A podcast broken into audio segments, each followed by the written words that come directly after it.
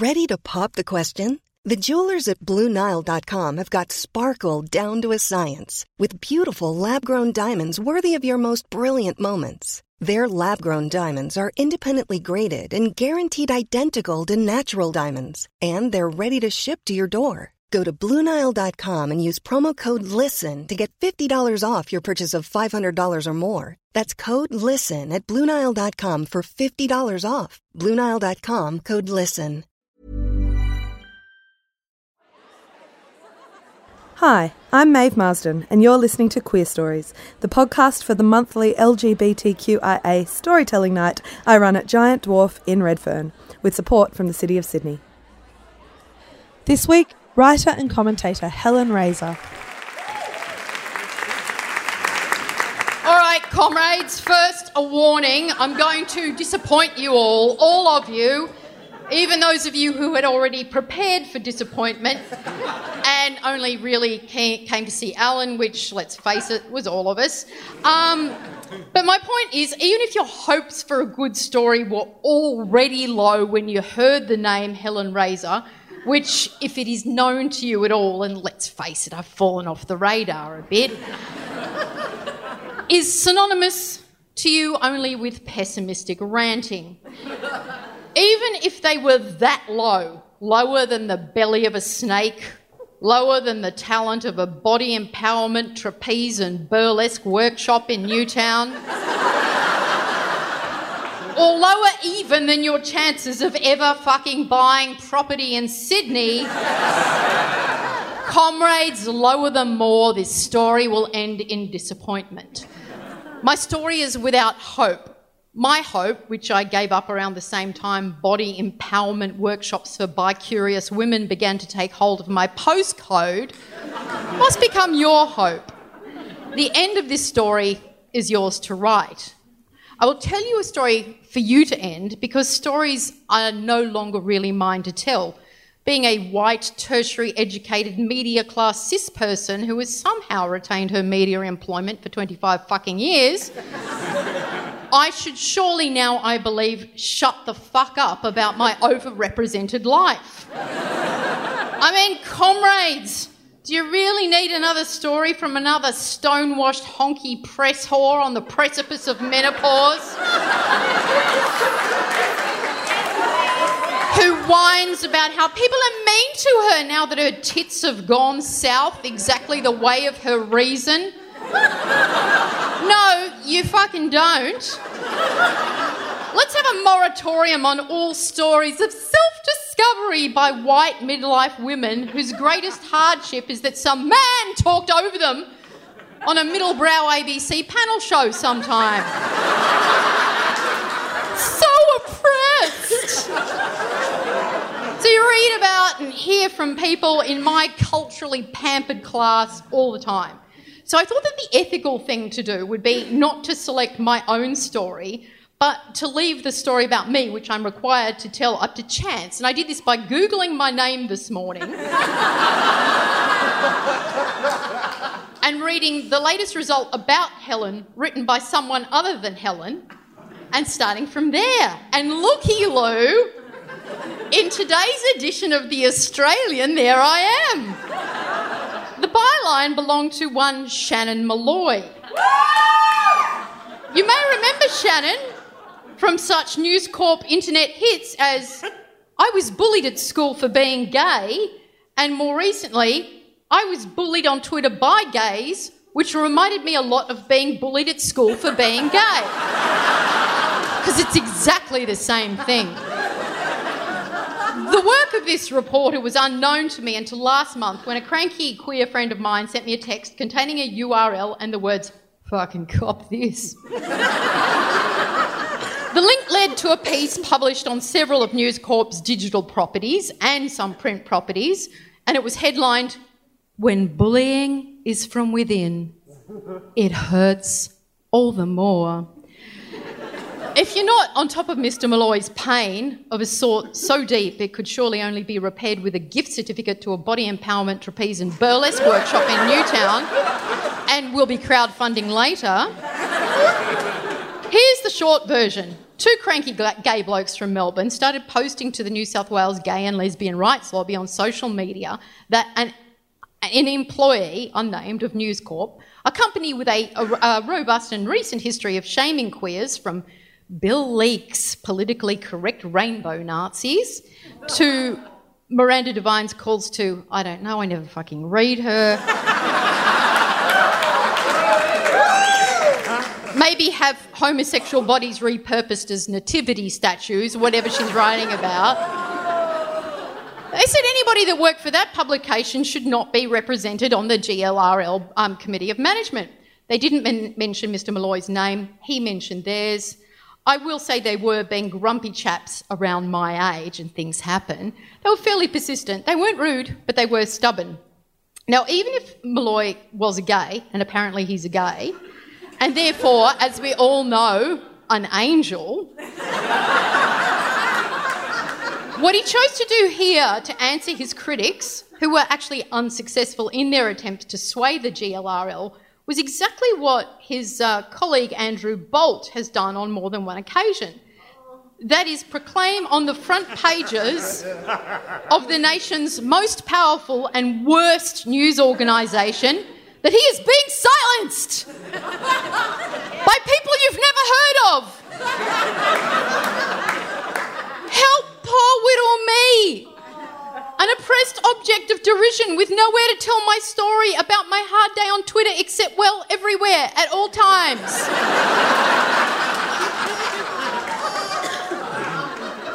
so, being, you know, a bit of a cunt with no money who really no longer gives a shit what any of you think of her, I wrote my little piece. Um, in which I mentioned not only the parallels between Andrew Bolt and Molloy, but the, the fact that there was in LGBTQIA circles people who had good arguments against the management of our advocacy groups by people who worked for even helmed publicly listed companies. Now, if some of you are old enough, you might remember a long time ago, before Mardi Gras was sponsored by telcos with questionable employment practices, a time before the ATMs in Oxford Street congratulated you for paying not only 25% credit a year, but for being queer. And you may remember that time before parental advisory notices weren't on Mardi Gras flyers. Mardi Gras once was just a big parental advisory sticker. You might remember a time when not everyone was centrist and moderate and proud to be part of institutions rather than revolutions. You knew people, sure, who had the dream of state sanctioned marriage and felt that acceptability was their goal, but you may have also known people, you may still know people, who did not believe in gentle reform but radical action. Men in particular who had lived through the worst days of HIV AIDS and had seen not only that the networks in the queer community would feed them better, faster, and much more tastefully than the state, um, but truly her- heroic lay researchers like the late Martin Delaney who would accelerate drug research and not Big Pharma. Big Pharma didn't do that. Radical action worked. Uh, so I said this in a small piece behind a paywall with just a few thousand subscribers about a month ago, not News Corp. I did not malign Molloy. I merely said that his politics of acceptability and his belief in reform were not things shared by all queer people, and that what he had confronted perhaps was maybe not so much bullying, but politics. Even maybe like the politics you might find in a school canteen committee, operating as usual. I did not say that centrist reform politics were bad, even though they are. I just said that the cranky kind was what some of us preferred.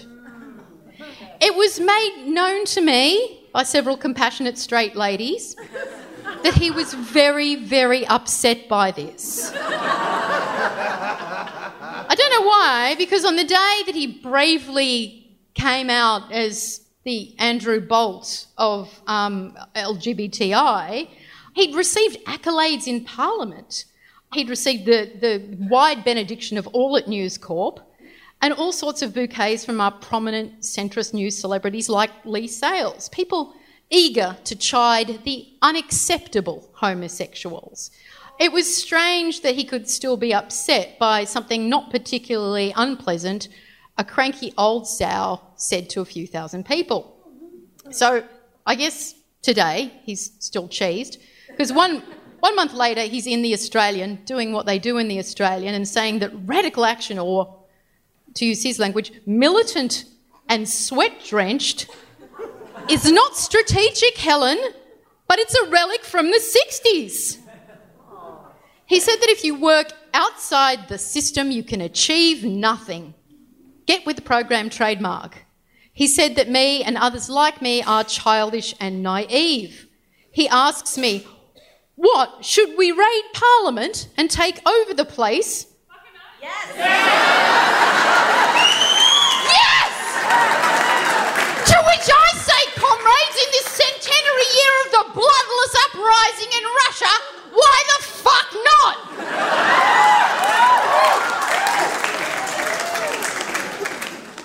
So I ask you to end this story and find within yourself if it's still possible to dream about more than the acceptance of others. And think about the rejection of a system of complexes that has for so long rejected us. Do we want the imprimatur of a world that has medicalised and criminalised us and many others? Or can we begin to think that inclusion is a goal we might achieve, but at what cost? What about the prize, not just for us, but for all, of taking the experience of exclusion, which brought us pain, sure, but also rich new ways of doing things, and make something better? Why not dream of a raid on institutions? Why not dream of saying we know how to do some stuff better than it has been done? Why not dare to move just a little from the inside back to the fucking margins? Yeah. I understand that many people believe that history is moved along by nice centrist people in suits who prove that even others can be respectable. I also understand that Mal- Malcolm X might disagree. Raid the House. You can continue to believe, if you will, in Molloy's reform. You can support those in C suites who come out um, you can crave, perhaps even live a normal life. What you cannot do, I believe, is continue to believe that positive change has been brought about largely through civilised meetings. And this is not a dusty relic retained from Stonewall 48 years ago this Wednesday. This is not a lost dream of the 60s. It's not naive to say that action that takes place outside Molloy's preferred territory achieves nothing when it has and continues to achieve everything. How can we look at our comrades in London right now fighting for their right to safe shelter and scold them for shouting too loud? How can we say to Black Lives Matter, things would be a lot better for you if you just wore some nice outfits? How can we say to Aboriginal and Torres Strait Islander peoples, you guys must all agree to whatever constitutional changes the best dressed among you recommends? this would this is naive. Just as it is naive to say that the only way that change occurs is through the pages of a middle Australian piss rag. Yeah. I don't give a fuck if Mrs. Kafoops from Artarmon feels my pain. especially when she reads about it beneath another article de- demonising my Muslim comrades. I care more that my queer comrades take their pain and take their experience and turn it into something more substantial than a call for respectability and a piss rag. And I care very much that we can begin to see beyond the Molloy horizon of incremental change for the acceptable few. I care for a raid by us, the many. I care for you to write the end of this story, now told for the 40 years of neoliberalism, that we should just all get with the dominant program. I'm fucking too old to finish this up. It's up to you. Please write a conclusion to this inclusion bullshit that ends with something better than reform. Don't disappoint me like my story has disappointed you.